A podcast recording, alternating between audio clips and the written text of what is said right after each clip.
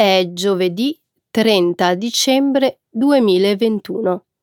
Benvenuti a un nuovo episodio del nostro programma settimanale di livello intermedio News in Slow Italian. Io sono Valentina e oggi presenterò la puntata insieme a Stefano, dal momento che Carmen e Alessandro sono in vacanza questa settimana. Ciao Valentina, un caloroso benvenuto a tutti gli amici all'ascolto. Nella prima parte del nostro programma discuteremo con voi alcune delle notizie più importanti della settimana.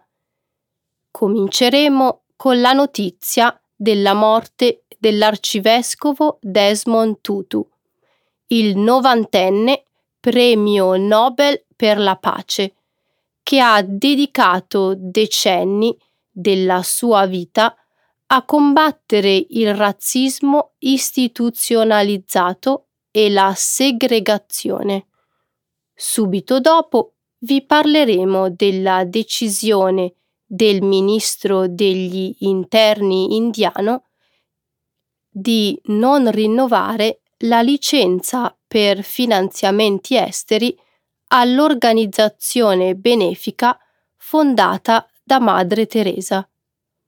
Poi discuteremo del successo del lancio del telescopio spaziale James Webb, avvenuto dallo stazioporto Kourou nella Guyana francese il 25 dicembre. Infine, vi parleremo della crisi del formaggio che sta colpendo New York in corrispondenza della fine dell'anno. Grazie Valentina. Nella seconda parte del programma ci dedicheremo, come di consueto, alle notizie italiane. Nel segmento Trending in Italy di questa settimana discuteremo della storica decisione del governo italiano di vietare su tutto il territorio gli allevamenti di animali da pelliccia a partire dal 1 gennaio del 2022. Poi vi parleremo dei panettoni della pasticceria Due Palazzi che oltre a essere considerati tra i più buoni d'Italia, sono il frutto di uno dei più noti e riusciti progetti di formazione professionale e riabilitazione sociale dei detenuti in carcere. Perfetto Stefano. Diamo il via alla trasmissione con la prima storia di oggi. Il mondo piange la perdita dell'arcivescovo sudafricano Desmond Tutu. Lunedì il Sudafrica ha iniziato una settimana di lutto per l'arcivescovo Desmond Tutu. Il premio Nobel per la pace è morto domenica all'età di 90 anni. Tutu era conosciuto soprattutto per aver aiutato a porre fine a decenni di segregazione istituzionalizzata e razzismo in Sudafrica. Nel 1994 il presidente Mandela lo ha nominato a capo della Commissione per la verità e la riconciliazione. Desmond Tutu è stato anche celebrato per aver levato la sua voce contro altre forme di ingiustizia e oppressione nel mondo, per essersi opposto alla discriminazione di genere ed essere stato un sostenitore della comunità LGBTQ. Ha spesso paragonato la lotta contro la discriminazione basata sull'orientamento sessuale a quella contro l'apartheid. L'arcivescovo Tutu è stato un grande sostenitore dei diritti del popolo palestinese. Nel 2014 ha accusato Israele di azioni sproporzionatamente brutali contro Hamas. Tutu è stato anche un importante attivista sulle questioni del cambiamento climatico.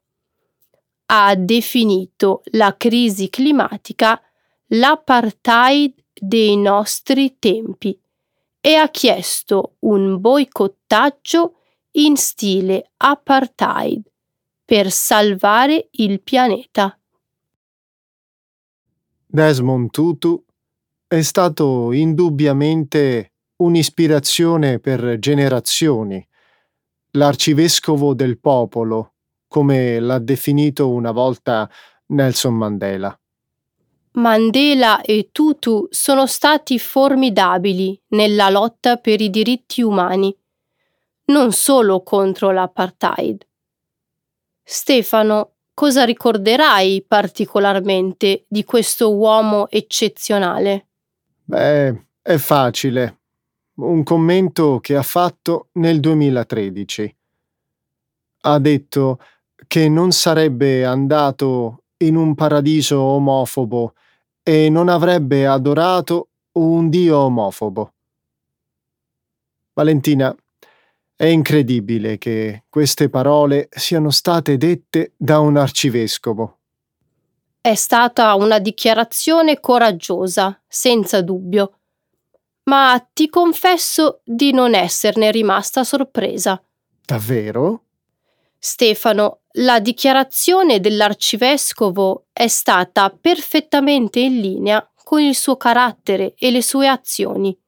Tutu e Mandela hanno contribuito immensamente a rendere il Sudafrica la nazione arcobaleno ed è ancora l'unico paese del continente a legalizzare i matrimoni tra persone dello stesso sesso.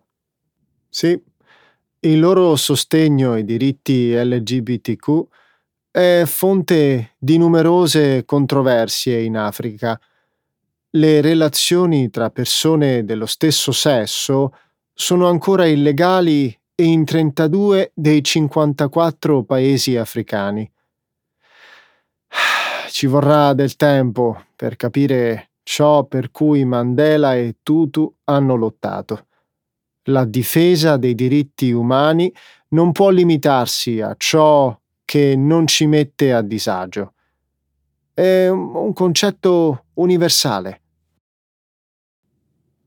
Il governo indiano blocca i finanziamenti esteri all'Associazione delle missionarie di Madre Teresa.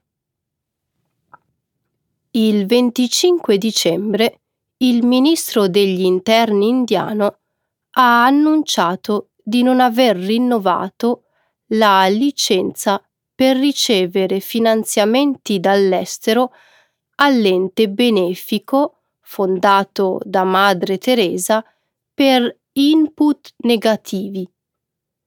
Le autorità indiane infatti stanno cercando di fermare presunte campagne di conversione degli indù al cristianesimo e all'Islam.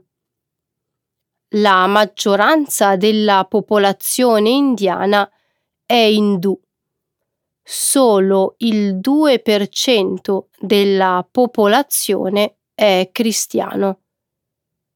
Nonostante questo, però, i 24 milioni di cristiani in India sono la seconda più grande comunità cattolica in Asia, dopo quella delle Filippine. L'Associazione delle missionarie della carità è stata fondata nel 1950 da Madre Teresa, una suora cattolica romana trasferitasi in India dalla Macedonia, sua terra nativa. È una delle più note associazioni caritatevoli cattoliche del mondo. Madre Teresa è stata insignita del Premio Nobel per la pace nel 1979. 19 anni dopo la sua morte, Madre Teresa è stata dichiarata santa da Papa Francesco nel 2016. Diversi stati indiani hanno già approvato leggi che vietano la conversione religiosa per matrimonio. Credo però che il problema non riguardi la conversione religiosa, Valentina. Perché lo dici? Stanno facendo quello che vogliono gli estremisti religiosi indù. Quest'anno i gruppi di vigilanti indù hanno interrotto le celebrazioni natalizie. Penso che sia adatti al modello, Stefano. In questo caso, assolutamente, Valentina. Ovviamente le missionarie della carità sono un'organizzazione cattolica. L'accusa di favorire le conversioni è facile da fare perché migliaia di suore cattoliche gestiscono orfanotrofi, scuole, cliniche e ospizi. Il governo indiano, di matrice populista, però, sta anche cercando di esercitare pressioni sulle ONG non religiose. Non a caso, il governo sta congelando i conti bancari di associazioni come Greenpeace e Amnesty International. Non è probabile che Greenpeace e Amnesty International vengano coinvolti nella questione delle conversioni religiose. Esattamente. I governi populisti prendono sempre di mira le organizzazioni internazionali di beneficenza o quelle per i diritti umani. Orban in Ungheria e Trump negli Stati Uniti hanno fomentato le teorie cospiratorie nei confronti di George Soros. La Russia ha creato leggi ad hoc per quelli che considera agenti stranieri. Ma allo stesso modo i populisti amano incitare i nazionalisti contro i finanziamenti stranieri. Ottimo punto, Stefano. La realtà è che di solito tendono a usare la religione, il razzismo o l'antisemitismo per coprire le loro violazioni dei diritti umani. Lanciato con successo il telescopio spaziale James Webb. Il 25 dicembre il razzo Ariane 5 dell'Agenzia Spaziale Europea è decollato dallo spazioporto dell'ESA, nella Guyana francese. Il pesante razzo ha portato in orbita il nuovo telescopio spaziale James Webb. Il successo del lancio è stato il culmine di un decennio di lavoro. Innumerevoli scienziati e ingegneri hanno contribuito alla realizzazione di questo progetto europeo del valore di 10 miliardi di euro nel corso degli anni. Il progetto è iniziato addirittura prima del lancio del telescopio spaziale Hubble nel 1990 la versione finale del più potente osservatorio spaziale mai costruito è alta tre piani. Ha uno specchio placcato d'oro di 6,5 metri di diametro. Ha anche uno scudo solare delle dimensioni di un campo da tennis. Lo scudo manterrà gli strumenti sotto i 50 Kelvin, meno 223 gradi centigradi o meno 370 gradi Fahrenheit. Dopo il lancio, l'osservatorio viaggerà per circa un mese fino a raggiungere il suo obiettivo a 1,5 milioni di chilometri dalla Terra. Durante il viaggio aprirà i suoi specchi e dischiuderà lo scudo solare.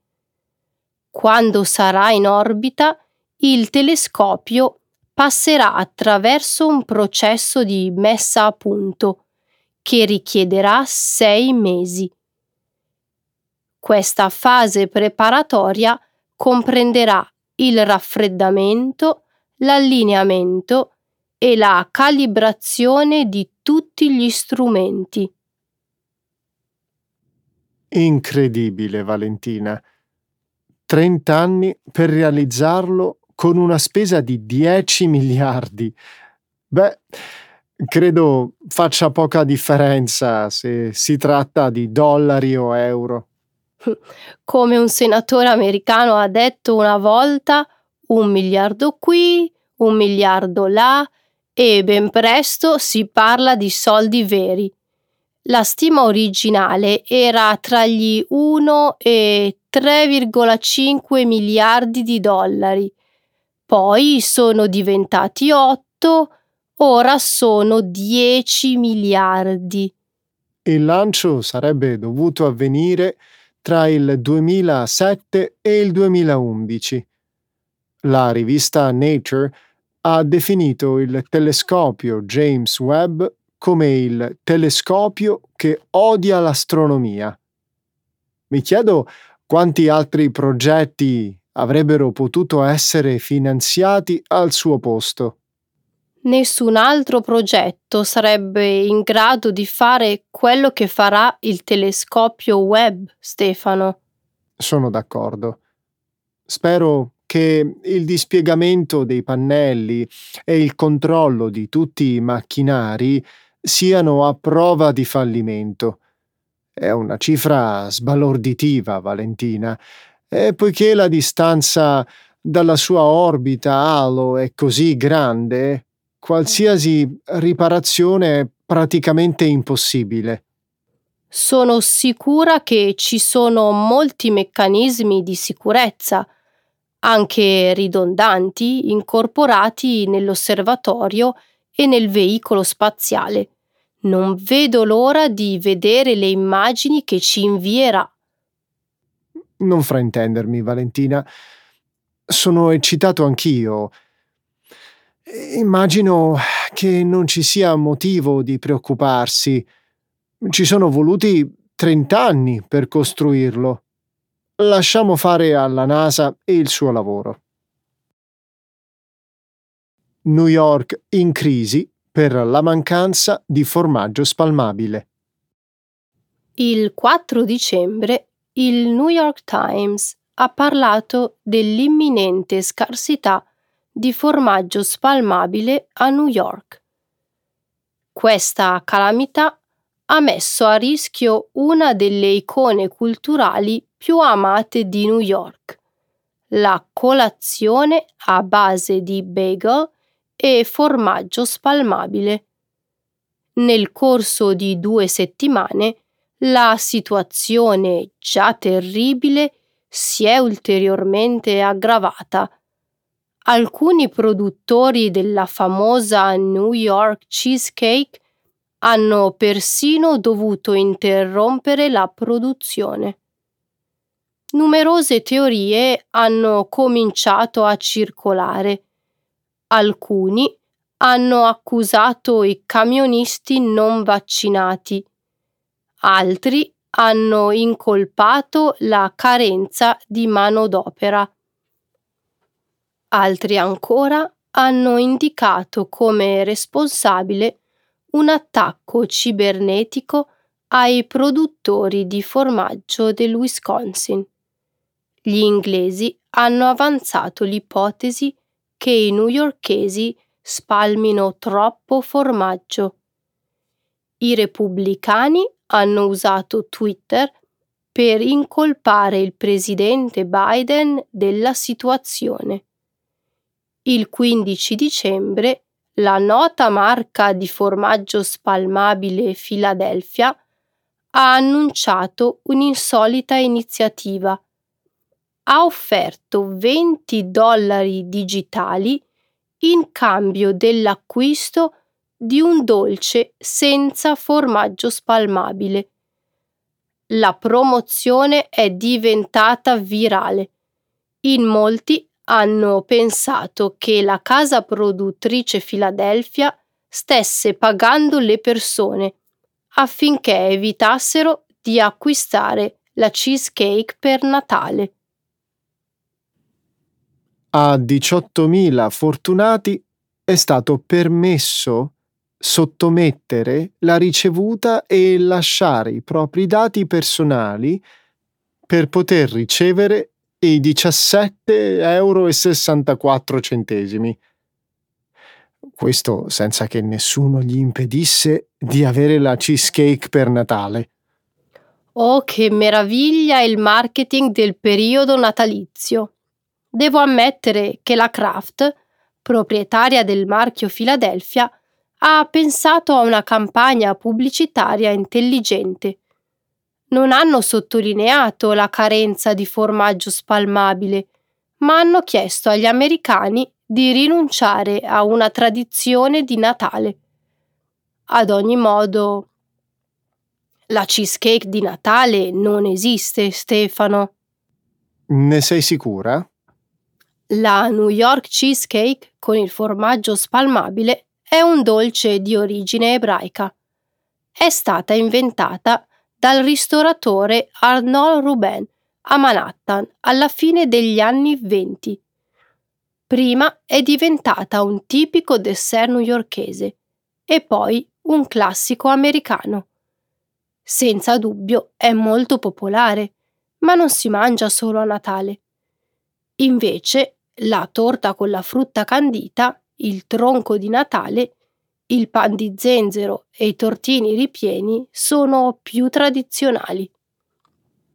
Mi chiedo se la Kraft possa rendere la cheesecake tradizionale come la torta alla frutta candita. Sarebbe una delle poche volte che la tradizione culinaria ebraica influenza una festività cristiana. l'Italia mette fine agli allevamenti di pelliccia. La scorsa settimana si è parlato molto della decisione del governo italiano di vietare l'allevamento, la riproduzione in cattività e l'uccisione di visoni, volpi, procioni, cincillà e animali di qualsiasi specie utilizzati per ricavarne pelliccia. La misura, che porta la firma del capogruppo di Liberi e Uguali al Senato, Loredana De Petris, sarà votata in aula mercoledì 22 dicembre. La legge avrà effetto dal 1 gennaio del 2022 e interessa principalmente cinque allevamenti di visoni ancora operativi tra Abruzzo, Emilia-Romagna e Lombardia. Ma quanti erano un tempo gli allevamenti di pelliccia attivi nel nostro paese? Lo sai? Negli anni Ottanta erano circa 170. Le cinque aziende ancora in attività, però, non saranno lasciate sole al loro destino, per sostenerle il governo ha stanziato diversi milioni di euro tra indennizi economici e contributi a fondo perduto che saranno utilizzati per la chiusura, lo smaltimento e la riconversione di queste strutture in impianti agrivoltaici per la produzione di energia pulita. Secondo l'associazione animalista italiana LAV, in questi allevamenti ogni anno venivano uccisi oltre 60.000 visoni. Davvero raccapricciante. Era ora che il governo prendesse una decisione contro lo sfruttamento degli animali da pelliccia. È una vittoria storica. Sì, in primis per enti e associazioni animaliste, ma anche per politici e personaggi famosi che nel corso degli anni si sono mobilitati per raggiungere questo risultato. Il 21 dicembre il Corriere della Sera ha scritto che diversi personaggi del mondo della cultura, dello spettacolo e della moda italiana avevano scritto al presidente del Consiglio Mario Draghi e ai ministri competenti per sollecitare lo stop degli allevamenti da pelliccia. Il pressing sul governo ha funzionato alla grande. Anche se era inevitabile si arrivasse a questa conclusione. La quasi totalità degli italiani appoggia questa legge. Hai ragione. Penso che il tasso di approvazione si avvicini al 90%. Lo stesso si può dire delle grandi firme della moda come Armani, Gucci, Versace, Prada, Valentino e compagnia bella. Le più note maison italiane, ma anche straniere, hanno adottato da tempo politiche for free, principalmente per rispondere a un nuovo concetto del lusso etico e sostenibile. Vero, la tendenza a eliminare le pellicce dalle collezioni appare sempre più diffusa nel mondo dell'abbigliamento. Oggi i consumatori sono sempre più orientati a scegliere prodotti che tengono conto del rispetto dell'ambiente e degli animali. Nell'opinione pubblica è cresciuta la sensibilità su questi temi e ciò, a mio avviso, è stato decisivo per influenzare in ultimo le decisioni politiche. Detto ciò, credo che il governo italiano meriti comunque un grande elogio per la chiusura definitiva dell'industria delle pellicce. Certo, ma non pensare che siamo i primi in Europa a fare questo passo. In realtà, rispetto a tanti altri paesi, siamo piuttosto in ritardo. Ma come dice un detto famoso, meglio tardi che mai. Il panettone dei detenuti di Padova.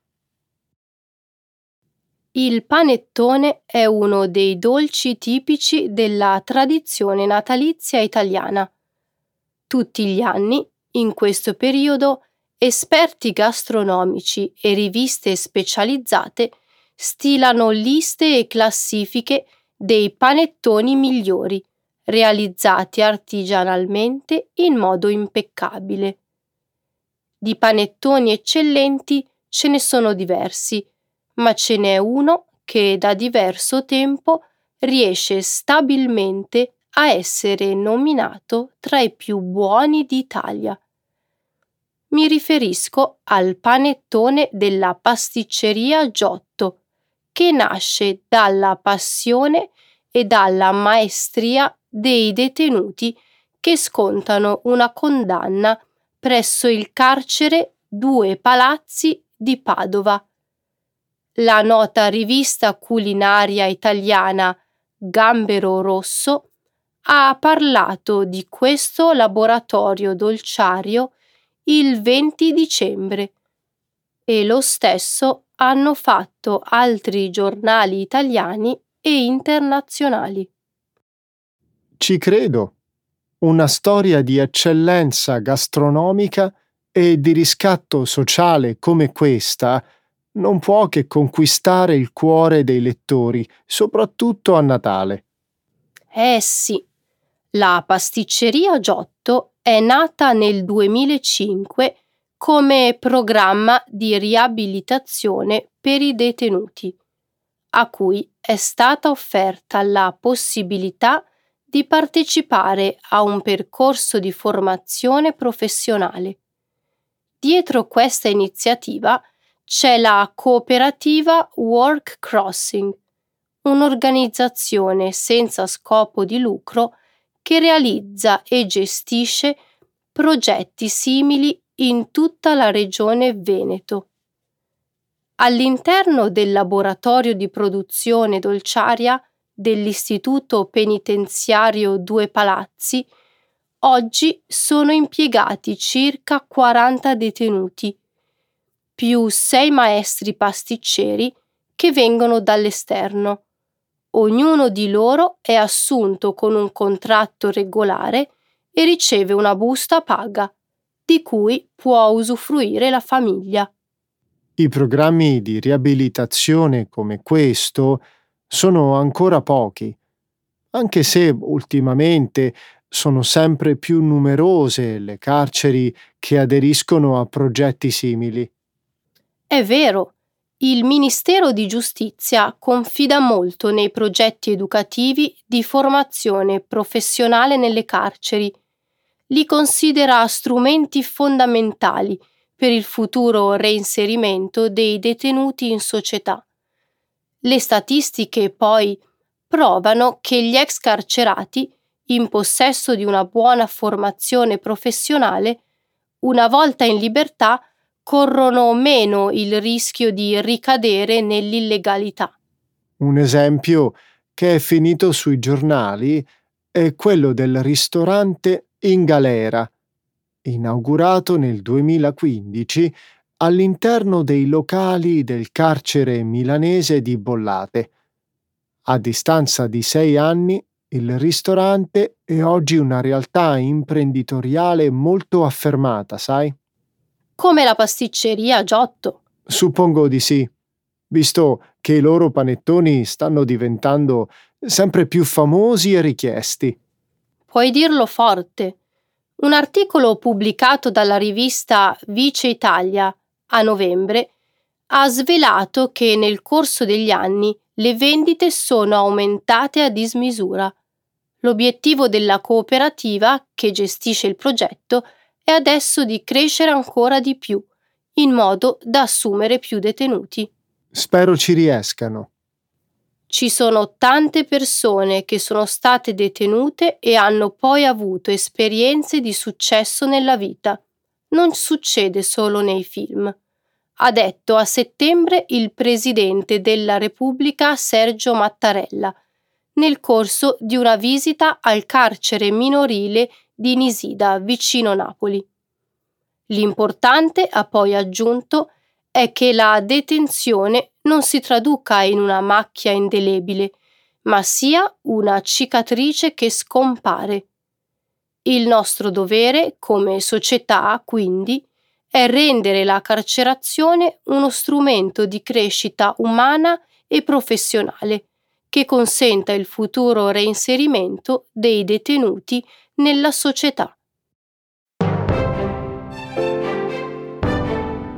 Cara Valentina, siamo arrivati alla fine di questa puntata. È ora di salutare i nostri ascoltatori augurandogli buon anno. Buon anno a tutti! Ciao a tutti!